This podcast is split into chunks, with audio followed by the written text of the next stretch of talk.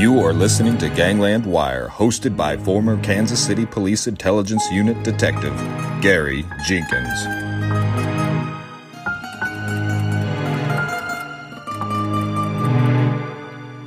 Well, welcome, all you wiretappers out there. I'm back in the COVID 19 Gangland Wire studio doing some more interviews on the phone with people, doing some social distancing. This this social distance or physical distance is, is quite a ways. I don't think I'll catch anything from this guy because he's all the way up in Chicago. So for you Chicago outfit fans, I know that, that you've been dying for some Chicago outfit stories. You know, my last three or four have been about the New York mob and the, the Sicilian mob and uh, things like that. And I, have kind of strayed away from Chicago. I have I used to do a lot more Chicago stuff, and I'm going to get back into it. I've been talking with Cam about that, and and and we're going to start researching and doing some more Chicago outfit stories. So this is going to be one of the one of the first of, of a few, I hope. Uh, although uh, I'm putting them up like crazy, as you guys know, during this time, and and you know I'm gonna I'm gonna put in my ask for donations and buy my movies and stuff. But don't worry about that right now because everybody needs to hang on to their money for now. And and when this is over, if you want to do a little something for the podcast, why I, would appreciate it. You know, I got my Venmo.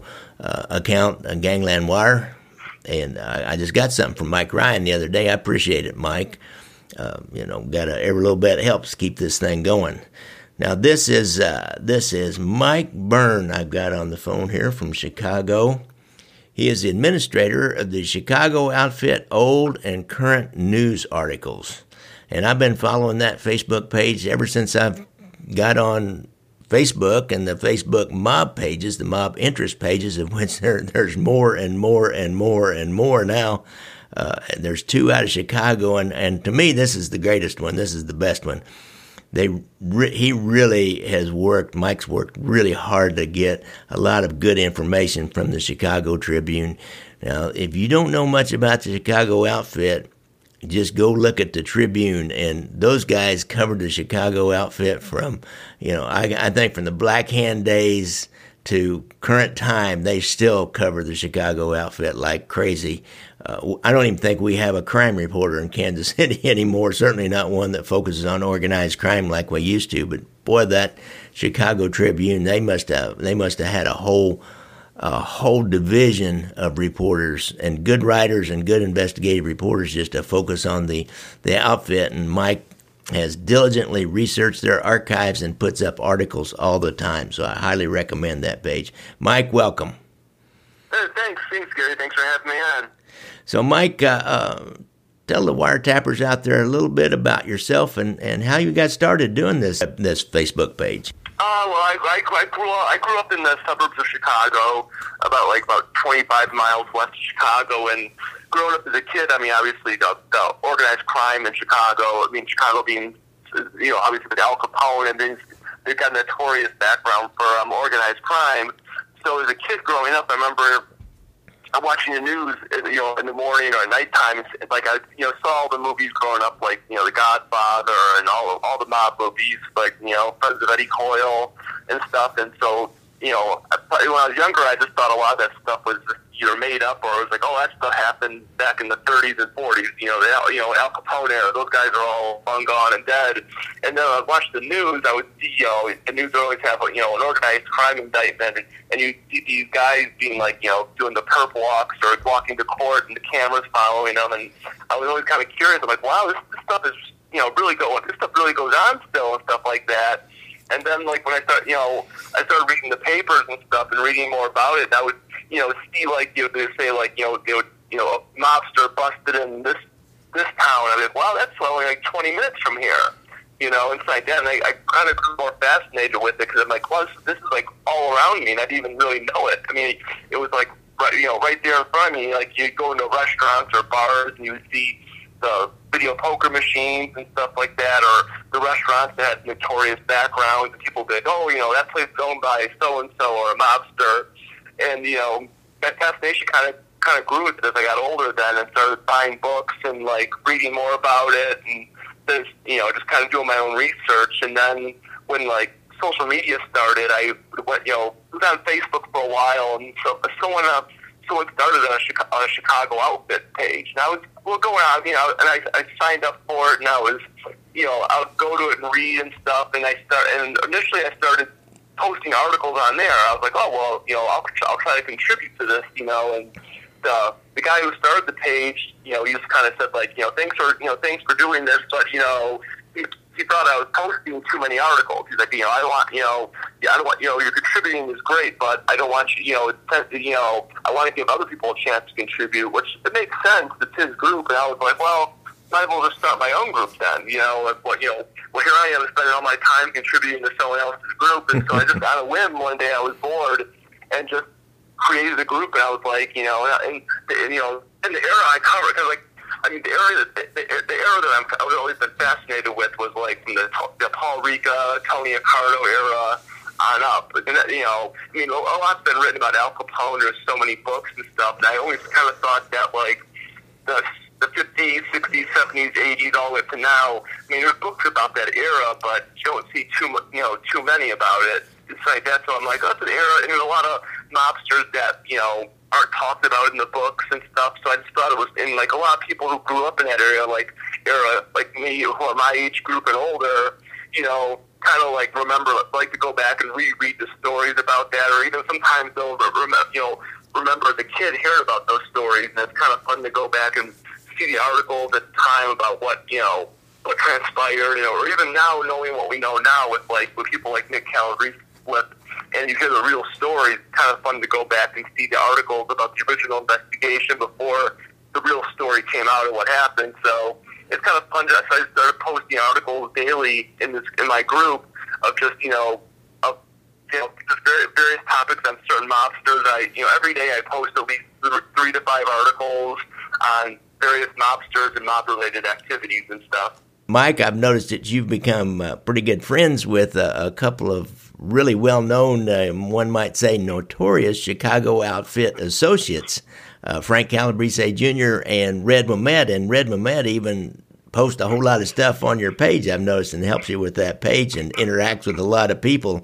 And if you don't know Red Wemette, you need to go on Mike's page or, or go on Red's page uh, and look for his book. He was a Chicago outfit associate that really was a contract agent for the FBI. Most of the time, he was working with the outfit. He had a porn shop, and, and Frank Schweihs would come in and just shoot the breeze with him. And he had a he had a uh, mic- microphone and a video camera going out of his uh, TV set, and was recording all everything that Frank Schweihs, the Frank the German, said. He was a really notorious killer and enforcer for the outfit. So uh, you you made some pretty good contacts.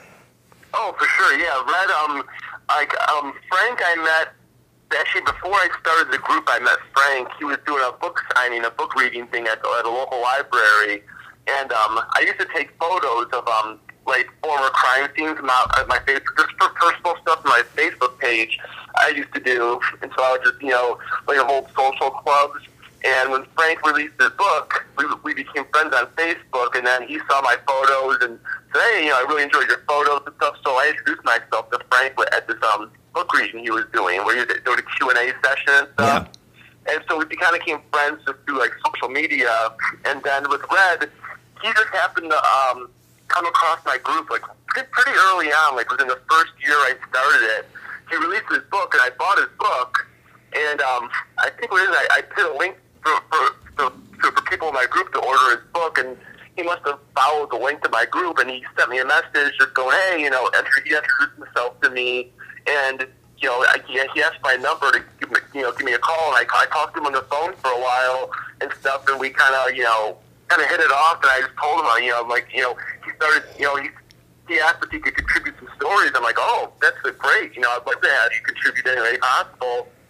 So he started, you know, doing um these video blogs where you can just like you know something like you know five minutes to fifteen yeah. minute long, just kind of blogs about his experiences, and some that were some that didn't make his book. You know, because he said a lot of the stuff he wrote for his book, it, it got edited out just due to time length and stuff. So he just he shares a lot of his personal stories about guys that you know incidents that happened to him and stuff like that. With you know, so yeah, Red's been a big contributor to the group. He's he's added a lot to it, so it kind of makes group a little special too. And you have people actually who were involved you know, with, with you know, with organized crime contributing.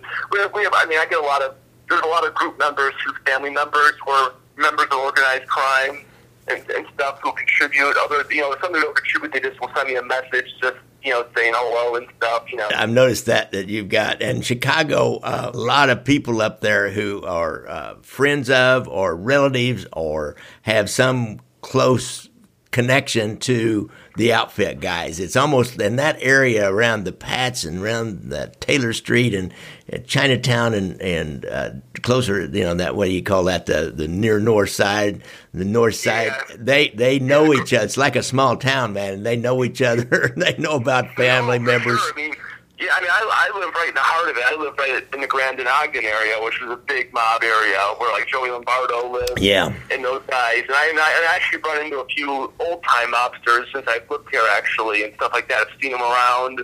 And, yeah. you know, but like, you know, but like, you know, and then a lot of like family members, like, you know, like Michael Spilotro Jr., I speak to him on a pretty regular basis.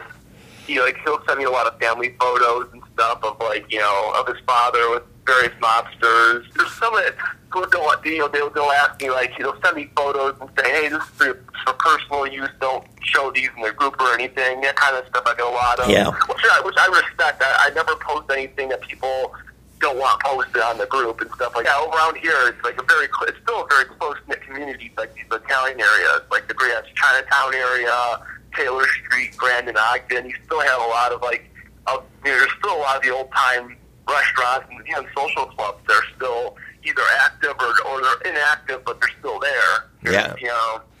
Yeah. Speaking of that, you know, I've, I've told you before, and I talked to Frank, and I've got a couple other friends up there that uh, I've gotten to know, and I, I want to go up there on a motorcycle trip and, and meet you guys, and, and maybe get together and do some kind of a, a thing at a bar. Maybe some wiretappers, some fans can come in, and some of your fans can come in, and we'll. Uh, uh, and I also want to go around and, and stop at a few sites and and uh, do a little YouTube video. I did something like that on uh, with Bonnie and Clyde sites last summer, so I wanted to do that in Chicago. Now I was going to do it, kind of planned on doing it in June and maybe early July, but I'm not sure now with this thing. Oh, we'll, uh, oh, yeah, we're going to do it, Mike. Let's uh, let's talk about we, we Mike and I agreed on a topic for today, and and I wanted to do something on Richard Cain. It's kind of uh, for me is interesting because he was a Chicago copper at one time and and he also was a uh, deputy sheriff or a special investigator for the Cook County Sheriff's Office at, at one time during his career, and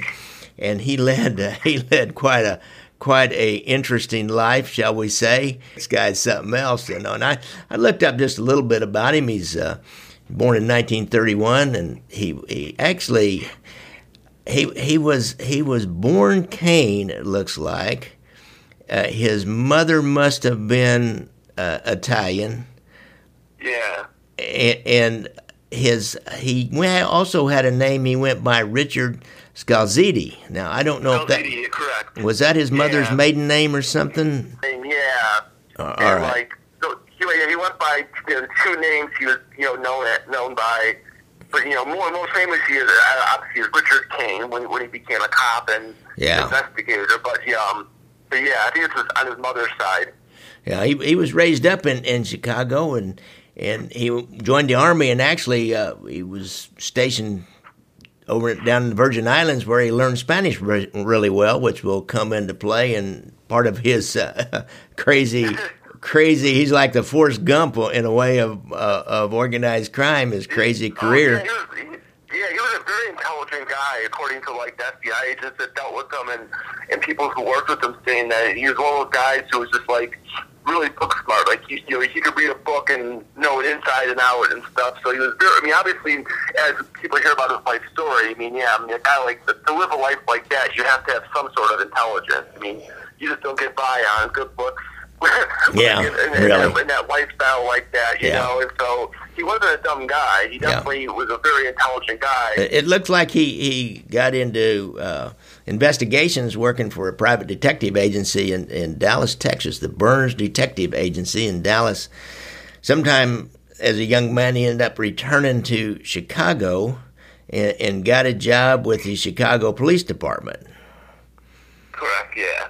But now, uh, what do you know anything about that early career with the Chicago PD? I, and how, I'm not sure it didn't last a long time. No, he well from the, some of the files I've read. His brother wrote a book about him. His brother, his half brother, I think, I believe it was, tried to get a hold of a lot of his files, and FBI agent Bill Roemer claimed he always claimed that the Sam Giancana placed them in the Chicago police. Like 'cause back then, the mob was very big about police corruption. Yeah. they want you know they wanted a lot of their own guys in the police force, and you and you look back now at some of the old some of the mobsters, uh, you know, who got indicted back then. There was a lot of a lot of corrupt cops back in Chicago in the fifties.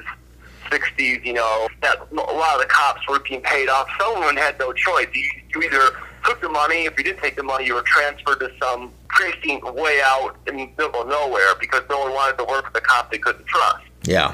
And so, you know, a lot of these guys. I mean, I- unfortunately, I think at that time, a lot of a lot of good cops ended up getting passed over or, or ended up getting the short end of the stick because they either played ball with the mob or you ended up, you know, pretty much, yeah, doing traffic duty on the south side somewhere. Yeah, it, it, it was it was exactly like that here, uh, just maybe not quite to the gr- same extent, but you know, we we had in the 30s they were totally corrupt and and bought and paid for by the mob totally. And then the war came along and everything changed. But after the war, I had a guy that kind of trained me in the intelligence unit, told me a story. He came on in in the middle 50s as a young man. He had been in World War II. First night out, he got in a car with a guy.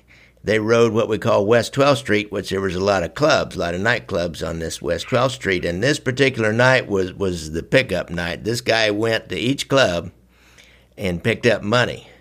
End of the shift, here he is riding with his brand new young patrolman. And at the end of the shift, he pulled up and, and he took a bunch of the money out and he counted out so much money. He didn't say how much it was and just laid it on the seat. And of course, he had to take the rest of it in and divvied up with the with the other guys, probably in his sector. My friend, who was from the country and was not really up for this and didn't want to, that didn't why he came on the police department, just said, "No, no, that's okay. You go ahead and take that." Ray said that was the last night he rode with anybody. He, they didn't move him out to the suburbs, but he was a one person car when there were mainly two man cars from then on. And, and, and he actually went on, you know, became known as the incorruptible guy as we, we modernized and changed. And we got a former FBI agent named Clarence Kelley as our chief of police. And, and he started cleaning things up and, and he's the one that formed the first intelligence unit and, and he chose this guy and another young farm kid named Jimmy Doolin to be the, the two guys to start the first intelligence unit. So uh, same thing here in Kansas City. After he worked on that for a little bit, he, he ended up, I, I read one place where he was like a bagman, which is what this guy who Ray was riding with is like a bagman that would go around and pick up the money and then distribute it when he got back to yeah, the station. Apparently, apparently, he was the bad man. and He would, you know, go. Yeah, he's like, you know, like you described. He'd go around to the, the you know, the mold mob. Like would go collect from the various mobsters in their district, whatever districts they controlled, and take the payoffs, and then he would deliver the money to the precinct chief. Yeah. Who would then pay off what they got to pay off. But according to like what what his his, his brother and you know Roemer said that like Giancana wanted him he wanted he wanted to see how far Cain could. He wanted Cain to stay and rise up the ranks of the police. Basically, he wanted him to like try to get as high and basically infiltrate the police and see how high he could. Which is a smart move. You want a guy high up in there. Yeah. You know, it's like that. And some in like in, the, in another reason why maybe his, his police tenure got cut short too, because in his brother's book it mentioned how he was known for like really shaking down people, but like apparently he beat he beat the guy who was he was like I think he was preying on some guy was preying on like young kids. Instead of arresting him, uh, Cain apparently beat the guy nearly to death with a club in an alley somewhere. Mhm. And so he was notorious, like taking matters in his own hands, I think, and that kind of maybe cut his tenure short. I guess he he was known to like you know not mess around when it came to that kind of stuff. I mean, he was the, the, the one guy who was trusted between the mob and the the police basically. You know, he to, to, to deliver the money back and forth to each other, and then uh, you know, obviously, if the, if the police were going to raid a bookmaking operation, then he would notify whoever's district that was, tell the mobster to like, hey, shut down this night. You know, where there's going to be a raid in, in your area. Yeah. You know, so, we have to, so the payoffs are at least going for a reason. They get tipped off, and you know, and then you can find out if that's the mob's operations, or, or it's an independent operation, then then go ahead and raid it, kind of thing. And, it looks like uh, you know, after he kind of burned himself out there uh, on the, the Chicago PD or the CPD, he started a relationship with that would go on for quite some time uh, until he was really caught out with uh, the assistant U.S. attorney, a man named Richard Ogilvie, who at that point in time was investigating uh, Anthony Accardo, who was who was the boss, and he worked for him for a short period of time. Which I bet that was a coup for Giancana to get him put into that investigation that's an interesting thing, yeah, because he was like oh, Ogilvie was yeah notorious for going after Accardo, and like and like and there's, and there's actually photos in one of the one of the books like like Cain like you know he brought like there was an article I posted recently in my group where Cain would, you know, he would bring in mobsters for questioning for crimes. Like he, he there was photos of him bringing Joey Aiuppa, Ross Trio, and he would bring these guys in for questioning. And I don't, and like looking back, it's like I don't know if he, he did that for show, just so in case it came back that he was corrupt, he could say, yeah, no, look, I brought these guys in for questioning. In, in his brother's book, it's, he states his brother states in there that like you know he would like sometimes the mob would want to make they want to make sure it looked like he was doing his job. So they would have him. He would ahead of time call ahead saying, "Hey, we're gonna bust up this. You know, we're gonna bust your joint tonight."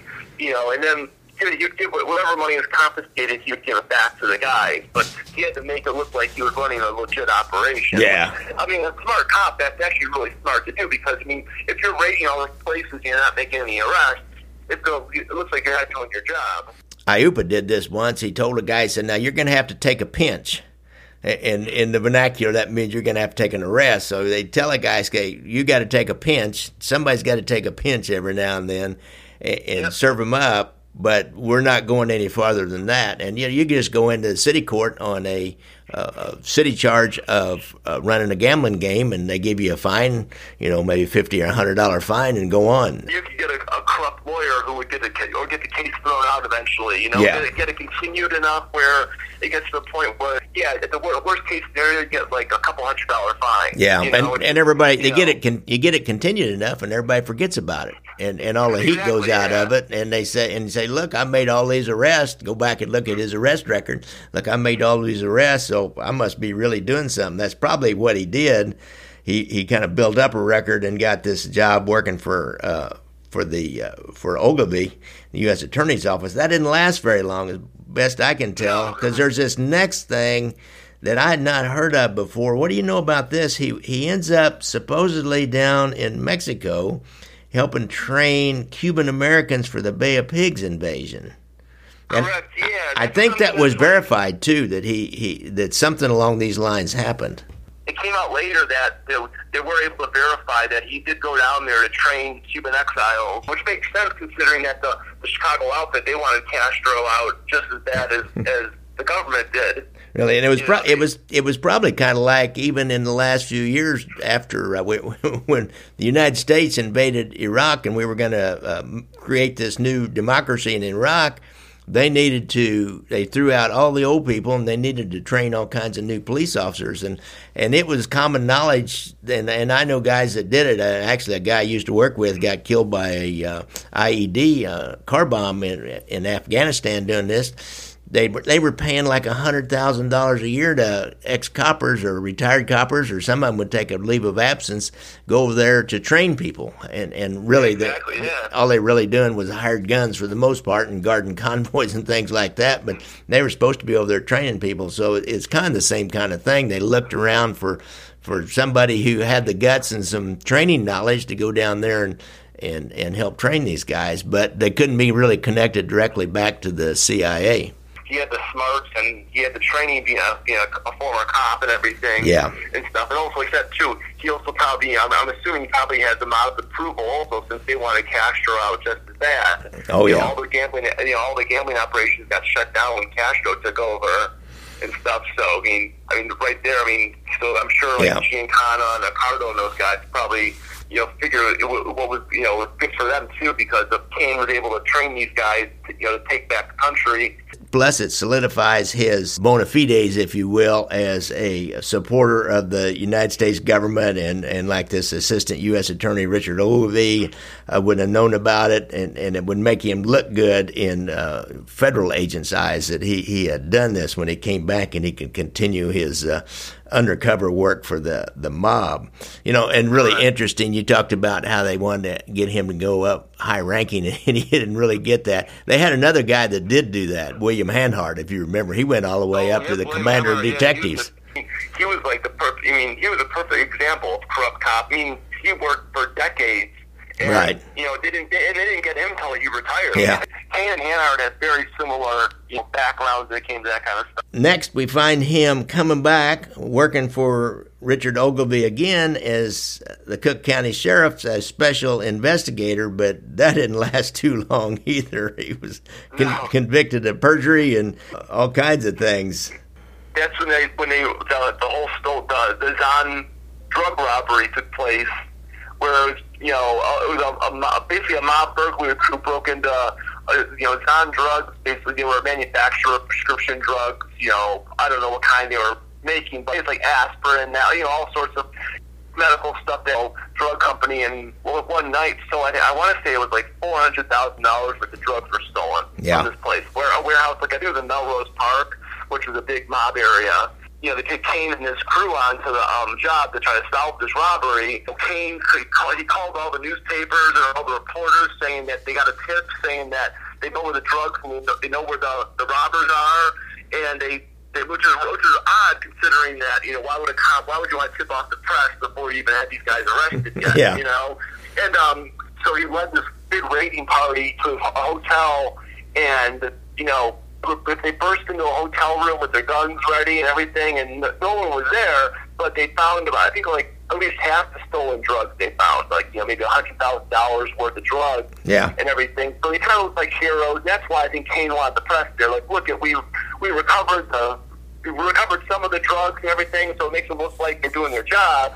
And one of the reporters they tipped off, just you know, some reason figured, you know, well, you know, let's go. You know, for some reason, no one ever check the register and see who who rented this room.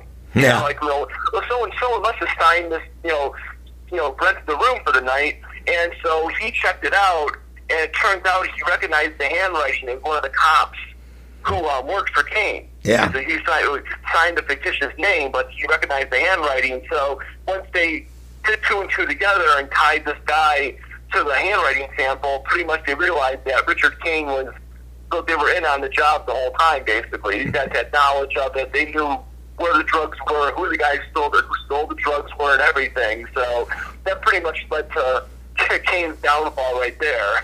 wow, that, that, was pretty slick, though. You'll have to admit that this guy was bold. Uh, you, this oh. guy was bold. Yeah, he didn't. Yeah, he didn't. Yeah, that's a pretty ballsy move. Yeah, I mean, yeah. for a guy to to do that. I mean, and, and I got to hand it to the reporter though, who who um. Right? I mean, who would have thought yeah, even really. like, you know thought of that? Like you know, oh, you know, let's let's check the signature and see who who registered to this room, and he was able to recognize the handwriting, the tie Richard Cain those guys to the job. Even you, you don't remember that reporter's name by any chance? You know what? I can find out. I'll, I'll look. I could probably find okay. out. Actually, all I'll right. dig around and find out for you. I'm just curious how much more he wrote after that too on on the mob, but that was that was oh, yeah. slick. That was really really slick. So after this, he ends up uh, looks like he got convicted of perjury out of that one, and, and he also got uh, he, he, must have been a part of a crew that was setting up bank robbers because he got convicted of being accessory to bank robbery and ended yeah, up doing that, some time. Yeah, that, yeah, that happened. That was the, that, that was I believe it was a Franklin Park bank robbery. Basically, what happened there was there was a, a crew of book, a crew of um just like just low level, low, real low level mob guys like car thieves gamblers, just you basically, you know, everyday everyday thieves with with you know really slight ties to organized. Basically, they were just guys paying street tax to the yeah. mobsters. They would steal cars, and basically they were all in debt to their the, the, juice makers, you know, the juice guys. Yeah. They all owed money to them, so they were trying to think of a quick way to get cash. This is like this. I mean, it's a crew of about five or six people, and um, these guys figured they'd you know, rob a bank, even though none of them really had a history of bank robbery. They yeah. were all into like you know, and so I definitely figured, let's you know, that's a quick way to make money. So these guys figured, you know, we'll rob a bank. So they chose a bank in Franklin Park, which is is right on the outskirts of Chicago and the suburbs, right there. Oh, it's right next to O'Hare Airport, basically. And this crew robbed the bank, and you know, within a day or two, the, the case gets solved. But I mean, really quick. So. Um, the mob figures, okay, look, you know, they figure so there has to there has to be an informant in this crew. There's no way the cops or the feds are that good at their job where they could solve it this quick. So at the time, Willie Potatoes Daddano, who was um he basically it was his job to keep track of all the bank robbers, thieves, and get the street tax from them. And so he decided, well, you know, we'll put him on a lie detector box, you know, and see who um, who fails the lie test, which which is not a bad idea. and so Richard Cain was a trained lie detector guy. He he, was a, a he was trained in that, and he had a certificate so, so he could actually use it. But he was in Paris on vacation at the time when um, this happened. So he ordered one of his men to um, to, to submit the lie detector test to all the bank robbers on the job, who did the job, and um, so that, that's what he did. And so um, they you know each robber went to a hotel room and submitted to the test. And one guy, um, Guy Guy Mendola, his nickname was Loverboy, Guy Loverboy Mendola, and um, apparently he failed the test. And two days afterwards, he was shotgunned to death in his garage. Mm. He came home one night. So, um, yeah, so there, you know, so basically, then like um, the cops basically put two and two together, and like they, um, and then the um, the bank robbers, like two of them, then they all started cutting deals. Then all the guys involved, most of the guys involved in the bank robbery were flipping at that point, and that's how that's how the, the police end up getting Richard Cain then because they they did it to a lie detector test, and the guy who had submitted the test, who worked for Cain, basically sold Cain out saying yeah. that oh I was ordered by Richard Cain to do these tests, and so they got Richard Cain on conspiracy charges then for you know for the bank robbery. So that's that's when after that he does a little time and Mike after that that's when he really comes up to surface as as Sam Giancana's uh, ace number one Boone Coon, as they might say in the penitentiary, is, is ace man. Uh, he's a courier for him. Giancana has been booted and he's gone down to Mexico because Roemer has, has dealt such a fit and made such a spectacle of him by his lockstep operation and he's gone to Mexico and so Cain is kind of his back and forth with Mexico and and people you know he's really more on the surface now as an out and out mob guy looks to me like yeah yeah, at this point now, it's like I mean, everyone who didn't know at that point knew that Cain was pretty much yeah a mobbed up cop who you know was working with them the whole time. But you know, and ironically, it's kind of in, in a weird way, Giancana and Cain were both kind of in the same boat. Giancana was exiled out of Chicago basically by, by you know by Accardo and those guys, and Cain at the same time too by the police and everything else. I mean, here's two guys who basically were like you know had nobody else at this point, and you know, luckily for you know for each other, they had each other. Cain and Giancana both had each other to rely on. So yeah, Cain. You know, you know, Giancana was in Mexico, and Cain would go back and forth delivering messages to the, you know various mobsters. And according to Roemer and other FBI agents, they were they were trying to set up gambling casino boats. They were trying to get into. Giancana wanted yeah. to start up, you know, doing cruises and gambling and stuff like that. And you know, and I don't know how far planning the planning stages that got to, but apparently, once Accardo and those guys got wind of it, they wanted to cut of they wanted to cut of the proceeds uh, once they were up and running. And and Sam figured he well, he, I, you know, they booted me out. I, I don't owe them anything anymore. You know, it's it's my operation kind of thing. So you know, and then and this is before Sam. This is before Richard had to report to jail. So you know, Cain was out on bond still, so he's going back and forth. You know, you know, to Mexico and he's dealing with the trial at the same time. Yeah. It's like that. So he's, he's the Cain's a busy guy at this point. You know, he's going back and forth. He's got and he def- and he defended himself at trial. He, like, he couldn't afford a lawyer, so he defended he, he defended himself. Really. Yeah, and then that's the title of his brother's book. It's called The Tangled Web, and that's how he present. That's what his opening statement was. Is um, he's like, "Oh, what a web we weave! This tangled web." That's yeah. how he started his defense and so like that. If he figured, you know, he's like, well, you know, I'm a smart guy. I'll defend myself, and you know, obviously it didn't, it didn't work out for me. and according to Bill Roemer, he um tried cutting a deal before the trial. He went and saw Roemer asking if um him and Willie Potatoes if they if they showed if they, if they could prove that they were both born in Italy, which obviously Cain wasn't, Potatoes was, but he, he said we'll happily get the, be deported and go back to Italy if you guys drop all the charges on us. Ah, and, interesting. And Roemer went and saw his boss, and his boss out basically just said, "No, there's no way. Yeah. So we got both guys we want, and we're not gonna let them like sit there and go back to Italy and, and live free and happy. And here we are, you know. So you know, Cain was trying to, I think, wheel and deal. Even though he's not, even, he wasn't even born in Italy, but I think Cain was guys who would stay and do anything to avoid Yeah. jail, and who can blame him either? You know, He- think cop in jail is probably not a not a good place Really? to be.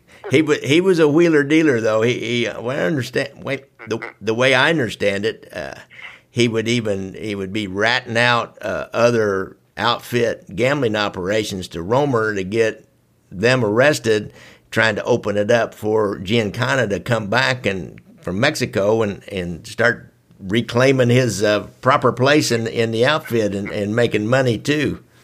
Correct. Yep. Yeah. He. Yeah. He. He. he when it come when him and Roemer finally came to an understanding, and he started giving Roemer information because Cain because Cain was low on money. He needed money bad, so Roemer would pay him money for information, basically. And like Cain, according and Ro- Roemer explained that he said Cain had all these because when he when um Roemer approached Cain about being an informant for the for against them, and he he had a bunch of specific things he wanted. He wanted to he wanted to be considered a special agent of the FBI. He wanted a FBI's yearly payroll. He wanted to be a, a salaried employee by the FBI, which obviously they said there's no way. They're like, there's no way we're going to give you a salary. And he's like, Ro- Roemer basically told him, there's no way. You know, he's like, you don't even have a college education. You know, Yeah. he wanted to, uh, you know, to give you the same money as an FBI agent and all this stuff. So finally, they came to an understanding where if you know, it'd be a you know. You know, basically, you know, pay for whatever services, you know, Yeah. you know, cash, you know, COD, you know, cash Yeah. on delivery. So whatever you deliver to us, we'll pay you cash. Yeah.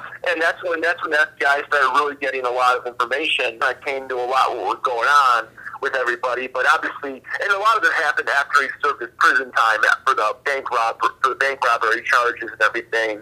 You know, he, you know, it's like that. He kept in touch when he was in prison. He kept in touch with like um, a few Chicago reporters. Would write letters to and just you know keep in touch with what's going on back home. But once he got back home, that's when like him and Roemer's relationship really blossomed, and he really started giving, you know, and he was still working for Sam too, so he was going back and forth for, with Sam still, and giving Roemer information. He even he even mailed stuff to Roemer from Mexico because it would come postmarked from Mexico. So he was even like when he was down there with Sam, he was Yeah. still, you know, he was he, he was working really hard for Stan. And the deal was too. He even told Roemer is is if anything ever happens to him, he gets killed or whatever. He wanted he wanted the mob to know that he was working for the FBI. He kind of, I guess, he wanted to basically, as a, as a you know, as a sucker punch at, at the end of killing him for some reason to say, hey, you know. You know, I, I was fooling you guys, kind of thing. But you know, Interesting. He he must have, so he gave his permission to Roemer to out him after he's dead because these guys uh, they do not like to out informants even after they're dead unless they have had to expose themselves in a court hearing or something like that. Uh, Lefty Rosenthal is a, a prime example. That guy was a top echelon informant the whole time the skimming investigation was going on. He was they would he was forcing the FBI to fly clear to Hawaii to meet him, and of course they were I'm sure paying for his trip to Hawaii. And, and even after you know that whole thing's over, even after he died, natural causes. I've got a friend that's an FBI agent that knew that you know he was, and he would he still would admit it to me. And finally, there's a reporter, uh, Beth Ann Morrison, out in Las Vegas, a Las Vegas uh, Review Journal, and she wrote an article that said that unidentified sources within the FBI have now verified to her that he was a top echelon informant. I told my FBI agent friend that, and he just gave me this disgusted look. Like, I mean, they they do not do that, and I understand why. Because if people, when they start to do that, they've got this extended family out there that may be still in the community, and even though they're dead, they still leave this these family members behind. And then all of a sudden, it comes out the FBI agents are writing books and telling everything about how they used to be this top echelon informant, and and it's really hard on their extended family. So, uh, so sure. he must have given permission. I mean, had two two guys who were pretty high up, and to this day, he never named them. Even before Right. he died, he never. He gave them. He gave them nicknames Yeah. in his books, but he never. I mean, and people have done research now, and people know kind of know who the guys are now just through research. But you know, but Roemer never publicly named his two top informants, so he he kept the he kept those secrets to the grave. Yeah. So Yeah. now, and when was Sam Giancana killed? Was he killed? Uh, Cain is gonna not to spoil the ending, folks, but but our friend Richard Cain is gonna get murdered. Now, when was Sam Giancana killed? Cain was killed uh, December twentieth, nineteen seventy three. Yeah, Cain was killed. Giancana was killed June of 1975. Okay, so it was that his his uh, his kind of his boss, his protector, uh, must have uh, either they didn't care what Sam Giancana thought about getting Cain killed, or uh, they just did it instead because he was still so far out. But, Well, but I, I, yeah, I think I think more they did it more because Gene of wielded no more power back in Chicago. Okay. so I think it left it left Cain pretty much open to any you know any retribution. Pretty much, you know, Cain would kind of fair game. I think at that point, you know, like and Cain. It turns out, you know, in his brother's book, he talks a lot about this about like his final his final year his final years of his life when like when he was when he got out of prison very much his his plan his plan was is and, and Roemer talked about this too he got out of prison in the early 70s like maybe like 71 I think early late 71 early 72 he got out and he kind of wanted to get back into the rackets And Yeah. he, he wanted to get involved in gambling and everything and and he wanted to he wanted to take over parts of ga- gambling in there and apparently, I guess at the time in the early '70s, the Chicago in the South Side, they you know the you know the, the black community had their own gambling operations, and no one in the mob had any interest, I guess, in like taking that over. Either just had they, it wasn't enough money for them, or Yeah. they figured. You know what? You know, we will leave them alone. They'll leave us alone. And finally, when Cain Cain got out, um, I guess he said he, in the book it claims he saw Pat Marcy, who was the, one of the you know powerful first ward mobster, Right. And Gus Alex basically told Pat Marcy and Gus Alex told Cain about this opportunity. He's like, well, if you want it, you know, the the, the, the, the black gambling rackets in the South Side are wide open. You know, if you if you could do something and take this over, it's yours. We just got to get a piece of it, basically, though. Yeah. And so they, apparently Cain went there and spoke to the guys and was going to try to get involved with them instead of taking it over. He was just going to get involved and you know and help finance and get it off the ground, but. It, you know, according to Cain's brother, it was just too disorganized. You know, Yeah. just too, too many too many hands in the well. Too much. You know, people robbing each other, not giving not giving the full count on money and stuff. And so that fell apart for Cain. So I think Cain was just looking for any any income whatsoever because whatever whatever Roemer was paying him, it wasn't enough to live on. You know, Yeah. there's only so so much money Roemer was willing to give to Cain for that. So you know, he figured he'd get involved. You know, so he tried to get involved with gambling, and and he also tried to put together a burglary crew also with Marshall Caifano, who was a, you know they, they you know they were big into the burglary racket Yeah. stuff. So you know Cain, and and, and there's an interesting thing in his brother's book because Richard Cain had two daughters from a previous marriage. Mhm. And so he, what he would do is he had the two daughters. They were about their teenage. They were teenagers when he got out of prison. And he would, what he would do is, is he would have his daughters go to like a you know a well-to-do community, like a nice suburb, and have them go to the house and knock on the door and say, "Oh, hi, my name is so and so. I I grew up in this house, you know, when um when I was a little kid, you know, and this is my childhood home. Do you mind if I come in and just to take a look around and see how it's changed?" That's a that's a that's a good one, Mike. I've had I've that's a good one, Mike. I've had the same thing happen, and I let this guy in. We went and looked in the basement, and he talked about how his grandparents lived here, and they basically raised him, and he remembered these shelves, and she would always have plants on them. so uh, yeah, that was a good one. It's, it's a really, when, I, when I read this, I'm like, wow, that's, I'm like, that's really smart. I never thought about that, too, you know?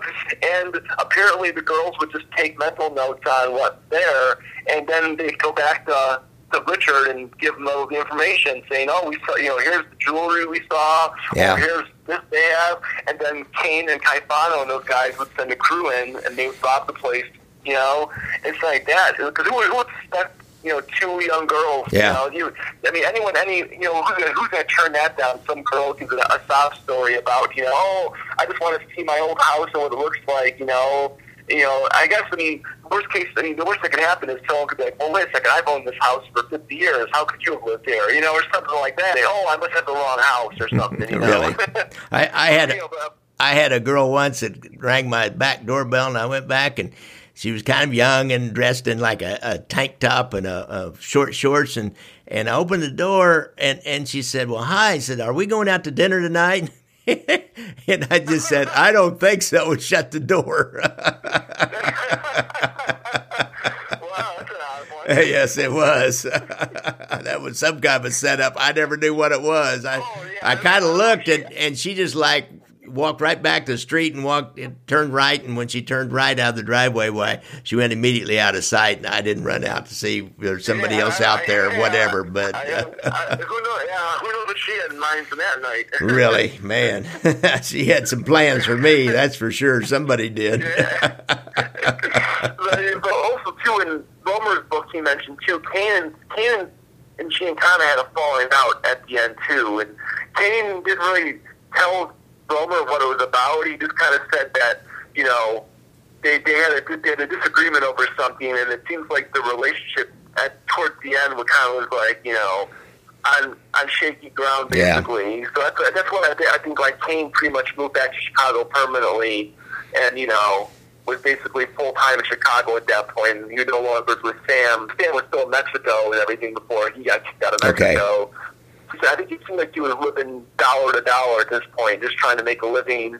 You know, doing anything he could, anything he could, like from gambling to burglary. You know, I mean, he couldn't get a regular job again. Who's going to hire a former yeah. cop that did time in prison at really? this point.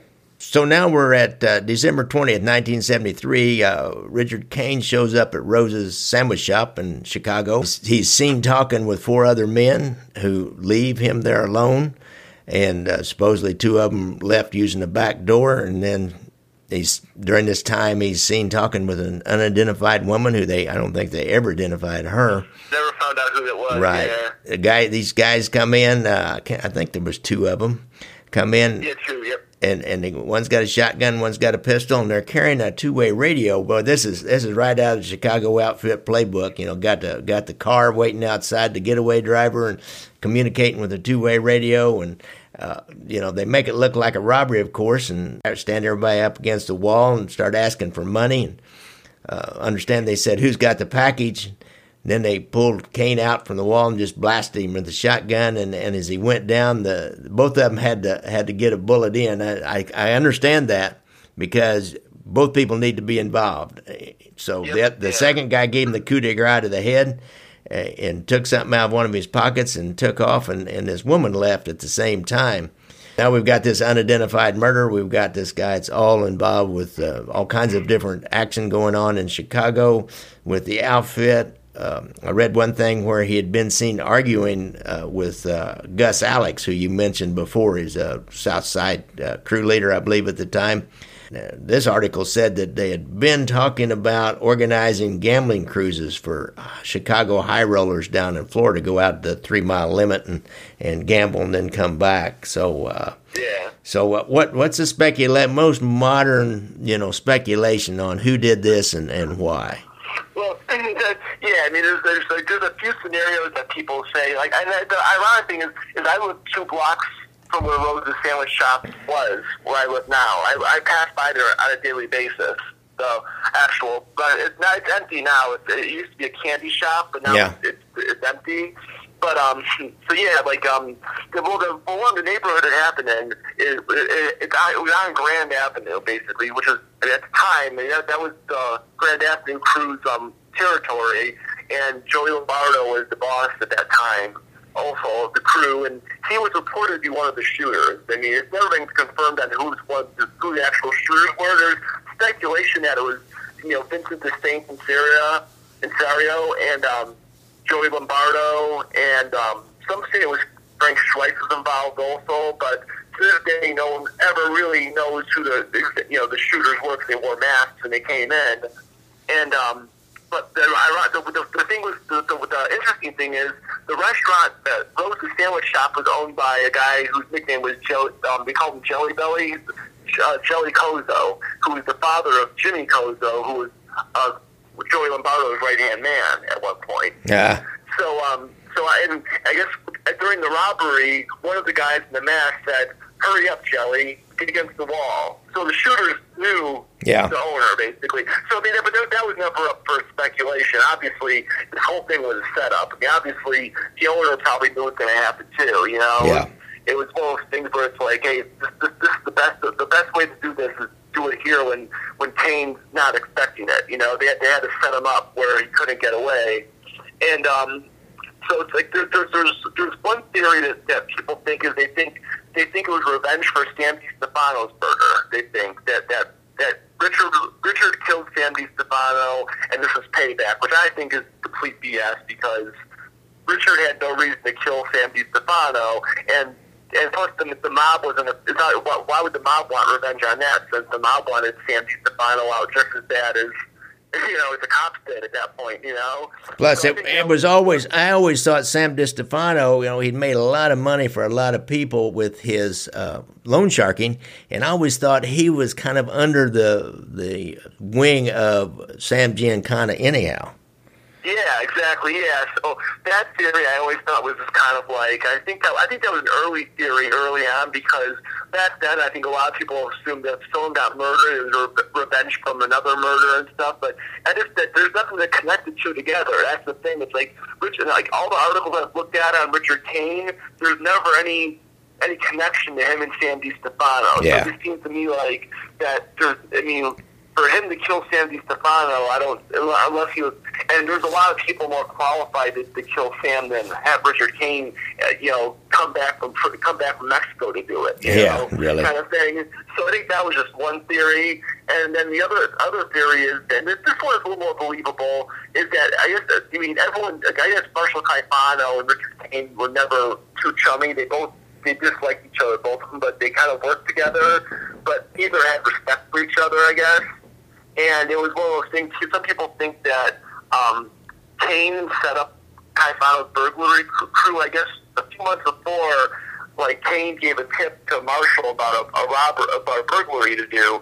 And when his crew got there, apparently the cops were waiting for him. Ah, yeah. And so some think that Caifano, you know, thought, hey, Cain must have set us up, you know, or something like that. And they think, and some think that Caifano just set him up, saying like, you know, hey, this guy's, you know, this guy's informing on us. He, you know, he, he, you know, he set my whole crew up.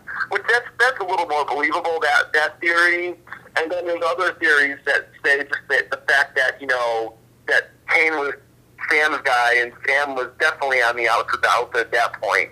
And the, the mob, you know, either mob, the mob wanted to send Sam a message saying, "Hey, listen, you basically, you know, it's kind of, you know, I guess the ultimate sign of disrespect is to kill one of the kill one of the guys without even asking permission. You know, Yeah. kind of saying, "Hey, fuck you," and you kill one of his right hand his right hand man, basically, and stuff. So I mean, there's, you know, and then then you still have people who go back to the whole JFK theory because there's people who think Richard Cain was involved in the Kennedy assassination. It, it was definitely a mob-involved hit. There was uh, no no doubt about it. It was an out. It was it was outfit business. It had nothing to do with anything but outfit business. You know. Yeah.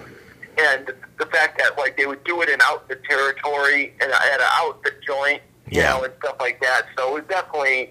I, I think you. I think it's. I think it's either the the the Caifano burglary crew that they, they've been getting pinched, or the fact that Accardo and Aiuppa and those guys just they got tired of you know, of Cain, you know, flexing his muscle and trying to trying to basically trying to work his way back into the organization.